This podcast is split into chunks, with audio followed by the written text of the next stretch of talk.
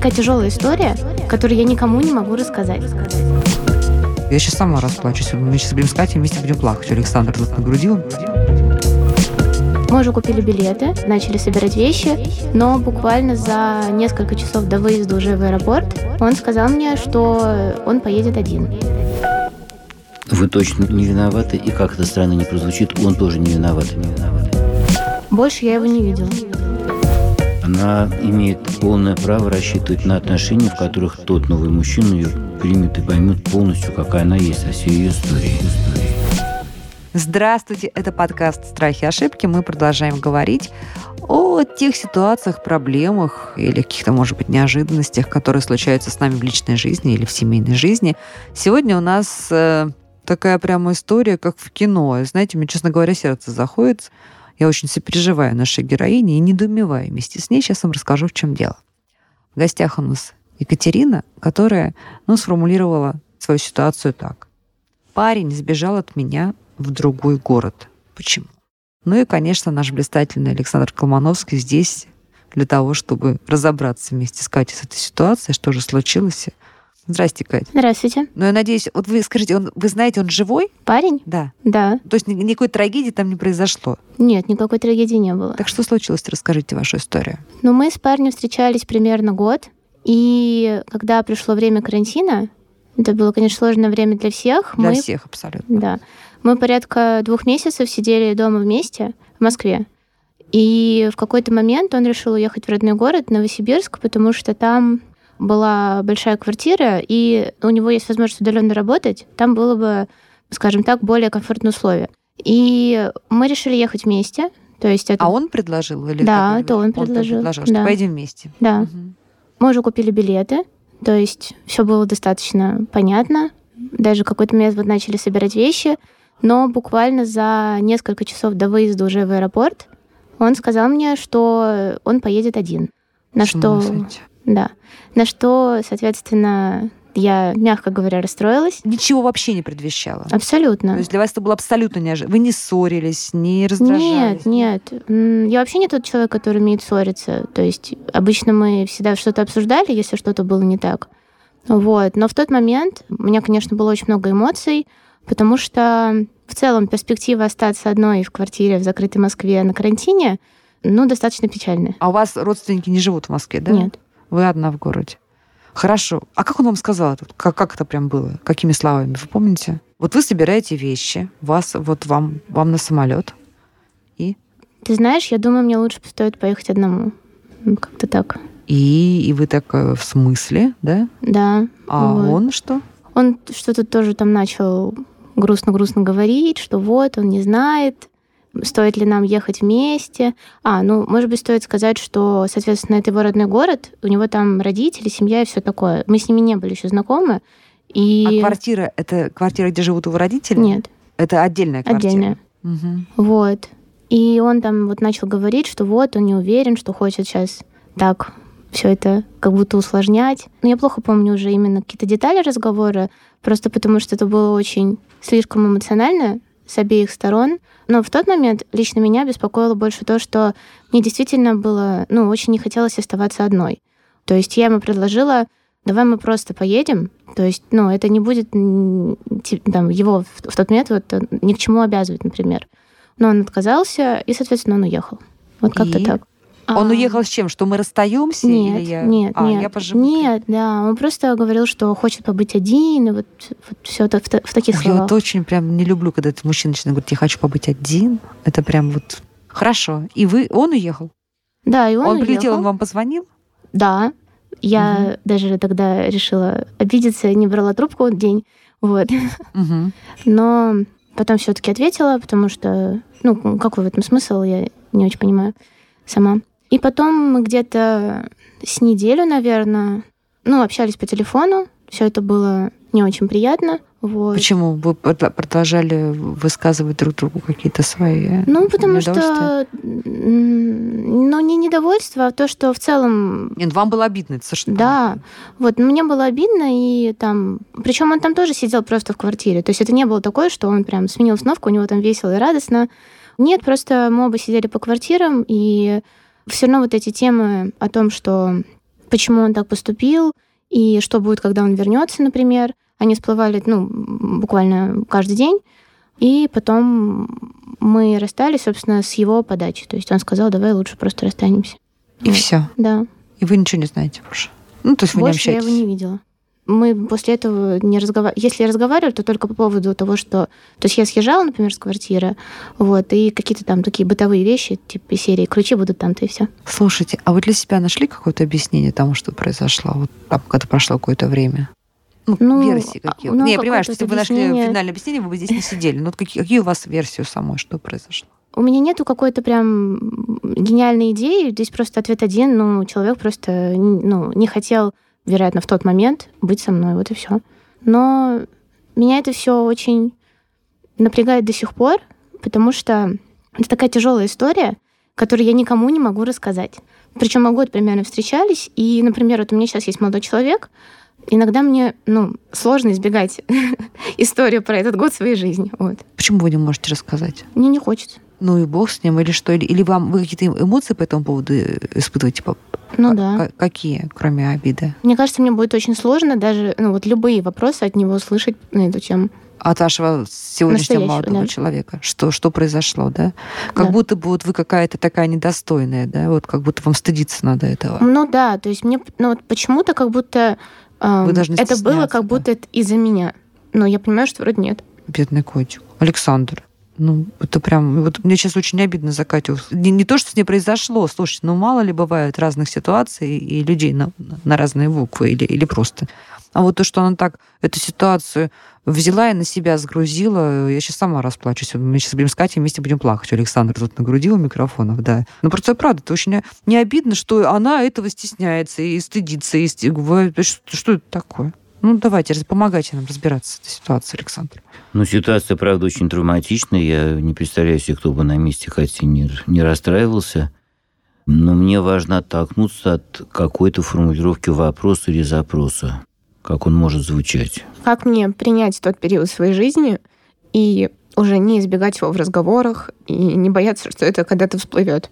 Знаете, тут есть несколько возможных, как говорят, заходов. Один из них, ну, не в порядке важности, но самый, тем не менее, содержательный, мне кажется, вот какой. Я не знаю, что там произошло. Вот честно говорю, не знаю, не понимаю. Но какая-то очень странная история. Но в чем нельзя сомневаться, в том, что какие-то, может быть, микропроявления его истощенности были, но очень незаметные, вы их вовремя не заметили. Но это поведение человека, который не просто разочарован отношениями, это бывает с каждым из нас, любой может оказаться в такой ситуации – но человека, поведение человека очень нересурсного, который не может достойно сориентироваться в этом сюжете, который не может вовремя сказать, когда его начинает что-то не устраивать, знаешь, что-то тут мне так некомфортно, а мне хотелось бы иначе. Или когда даже он почувствовал, что этот момент упущен, и все у него уже заканчивается, но хотя бы так открыто, внятно сказать, не, не так кошмарно за несколько часов до намечавшегося совместного отлета, так или иначе, это поведение человека глубоко неуверенного в себе.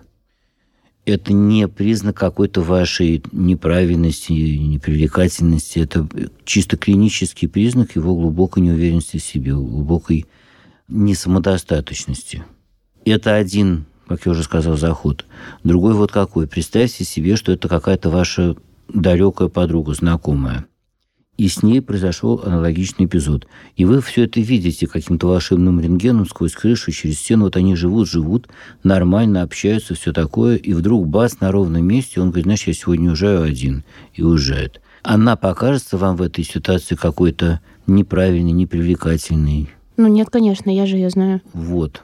Нет, дело не в том, что вы ее знаете, а в том, что со стороны этот сюжет на всех, как и на вас сейчас, производит такое впечатление. Это не с ней связано, она тут ни при чем. Это с ним что-то не то. И что вас это отпускало поскорее, надо вот это как можно чаще себе представлять со стороны в чуже, как будто это не ваша ситуация, а, а чья-то. Представить себе, что у той подружки возник новый молодой человек. Вот как вам со стороны кажется, ей было бы правильно ему об этом рассказывать, совершенно простодушно, ничего не скрывая, не приукрашивая. Ну, если она этого хочет, то да. Важная оговорка, если хочет. И, а почему она могла бы этого не хотеть? Это значит, что она, в свою очередь, на своем месте тоже чувствует, что это что-то плохое о ней говорит. Другой причины нежелания вроде бы тут трудно себе представить. И почему ей, той самой вашей подружке, было бы правильно с этим нежеланием справляться? Потому что мы же все друг друга очень хорошо чувствуем в таких близких отношениях. И если ее молодой человек, он даже не знает эту историю, но он точно будет чувствовать какое-то напряжение в ней, какую-то фигуру молчания. Про какое-то время она вдруг начинает неохотно говорить, у нее немножко меняется мимика, и он будет чувствовать ее недоверительность, недоверчивость. Это будет мешать их отношениям. Если же она сильно боится, что она этому новому молодому человеку расскажет всю эту историю как есть, и он на нее как-то прищурится и скосится с каким-то негативом, не знаю, пренебрежительно, с неприятным удивлением, значит, это вообще не ее человек. Она имеет полное право рассчитывать на отношения, в которых тот новый мужчина ее примет и поймет полностью, какая она есть со всей ее историей. Понятно. А вы почему боитесь рассказать эту историю самому молодому человеку? Давайте попробуем сформулировать. Вот чего вы боитесь? Представим я, самое ну, худшее. Ну, я не, не боюсь. Не знаю, просто я вот, например, вот сейчас вот эту историю рассказала, но у меня вот много Полегче эмоций, стало, да. Угу. Ну, мне бы не хотелось, чтобы он, например, ну, увидел это. Но это же значит, Александр, что у Кати та боль еще не отжила Это совсем. называется «боюсь». На русском языке это называется «боюсь его оттолкнуть». М. Но по-настоящему вашего мужчину не оттолкнет никакое ваше переживание, ни- даже связанное, допустим, с какой-то вашей неправильностью. А если у вас есть подозрения, если есть какие-то основания или подозрения, что оттолкнет, что, повторяю, у него это вызовет какие-то негативные эмоции, это подозрение надо как можно быстрее проверить, а не таиться. Просто будет странно, если я вот так вот расплачусь на первый раз. Потом еще когда-нибудь это всплывет, и снова такие эмоции. То есть хочется Кстати, уже, это будет чтобы не странно- отпустила Это будет немножко. не странно, а очень трогательно для него, для вашего мужчины. Нет, я вообще имею в виду для себя. То есть это же должно когда-то пройти. Уже больше года прошло. Вы все время плачете, когда эту историю вспоминаете. Я ее крайне редко вспоминаю. А у вас еще болит по нему? По не- ну, не по нему, а потому что мне тогда было так плохо. Вот. Знаете, Катя, это совершенно закономерная, нормальная реакция нормального человека. Вам нанесли очень сильную травму. Она долго-долго будет, к сожалению, болеть. И банальность, но правильно банальность, что время речи со временем это точно будет становиться все слабее, но как это время можно попытаться сократить и ускорить? Это действительно перестать искать виноватых, вы точно не виноваты, и как это странно не прозвучит, он тоже не виноват. Это его какая-то, ну, буквально болезнь, какая-то психологическая, очень сильная несохранность. Вот чем больше приучать себя к этой мысли, тем меньше эта история будет вас травмировать.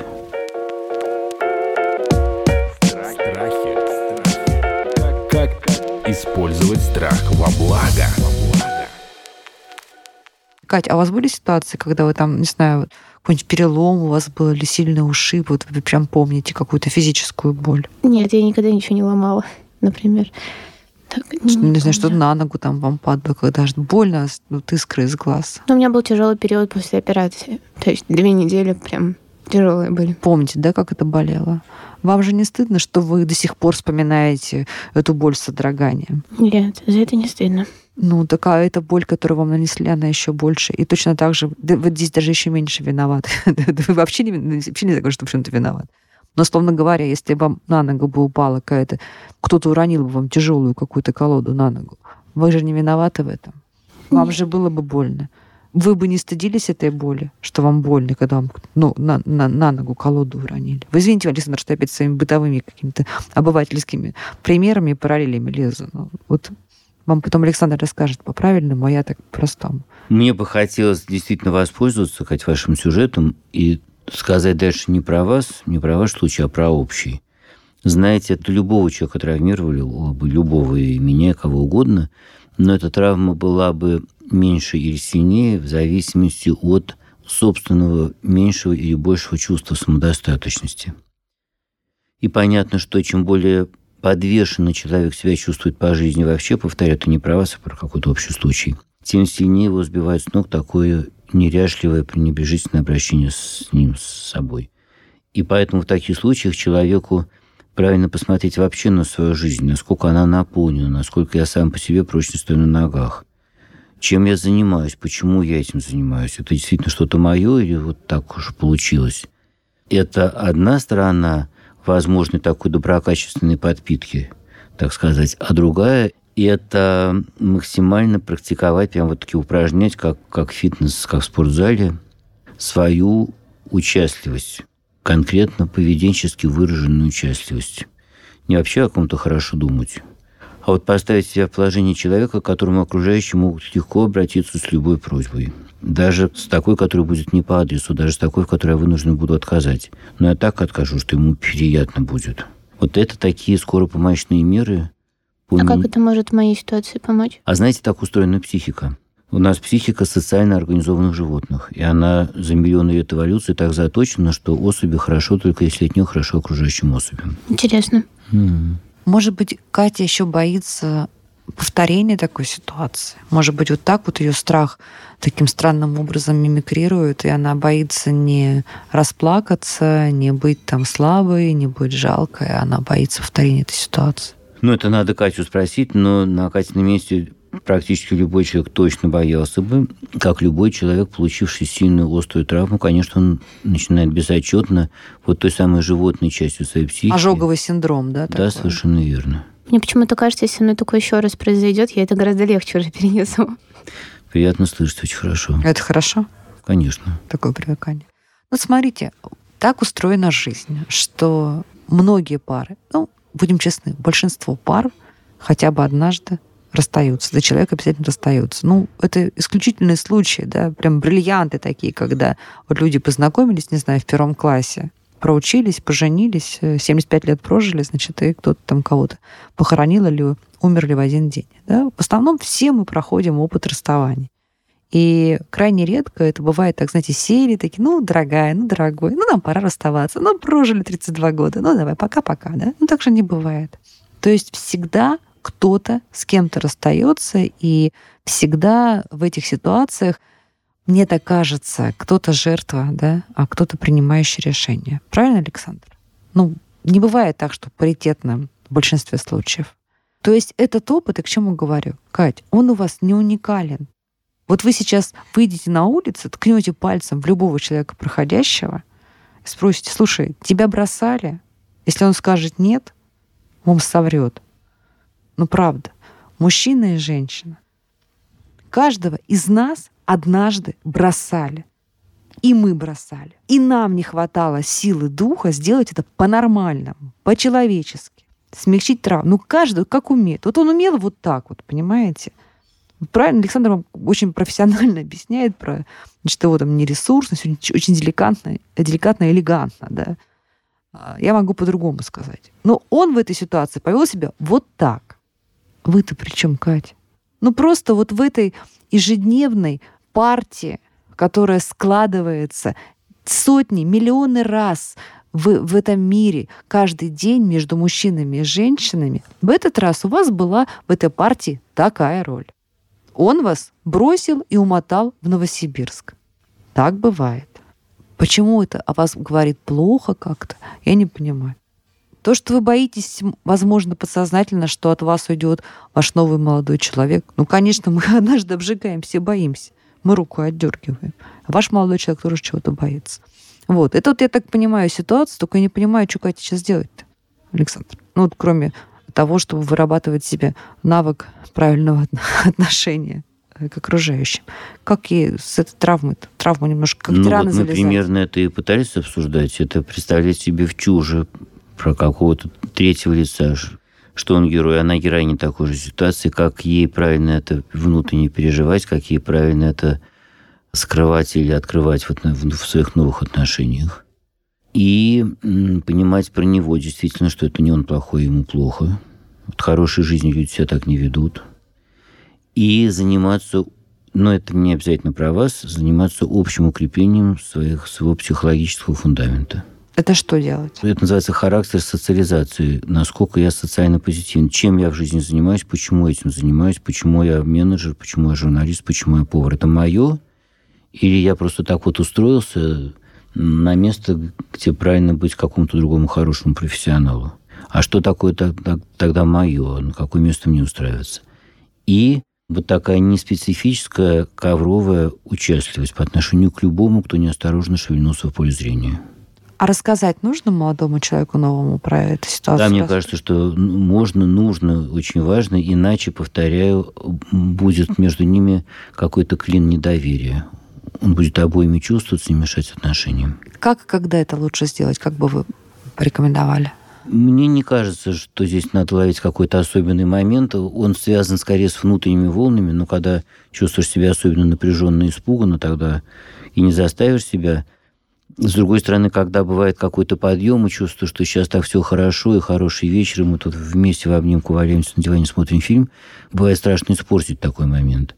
Вот этого надо не бояться, потому что другого хорошего момента не будет. Другой хороший момент будет точно таким же, его будет точно жаль, так, так же жаль испортить. Ладно, понятно. То есть лучше это проговорить, чтобы потом уже не, не возникало каких-то Проговорить так же, как вы здесь проблем. это проговариваете. Замечательно, очень открыто, очень простодушно и, ну, простите, привлекательно. Сказать, что вам про это трудно говорить, что у вас это до сих пор вызывает слезы, вы не очень понимаете, почему. Но поскольку у вас отношения близкие с этим человеком, вам очень хочется с ним этим поделиться. Не стараться Спасибо. никак это красиво завернуть, никак это оправдать, говорить совсем как есть. И мне кажется, вам будет просто несравнимо легче после этого разговора.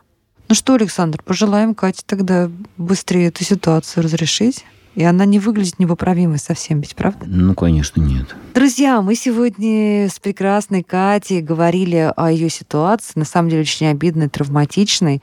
Мой молодой человек уехал и не вернулся. В общем-то, мы договорились до того, что Катя тут ни при чем. Стыдиться и нечего. А ситуация происходит, к сожалению, довольно часто, поэтому нужно просто продолжать жить и не испытывать э, неправильных травмирующих себя эмоций, вспоминая эту историю. Мы обсуждали с э, известным психологом и куратором этого сезона Александром Колмановским. Это подкаст «Страхи и ошибки». Подписывайтесь и рассказывайте ваши истории. Подписывайтесь на подкаст на сайте ria.ru в приложениях подкаст с Web Store и Google Play. Комментируйте и делитесь с друзьями.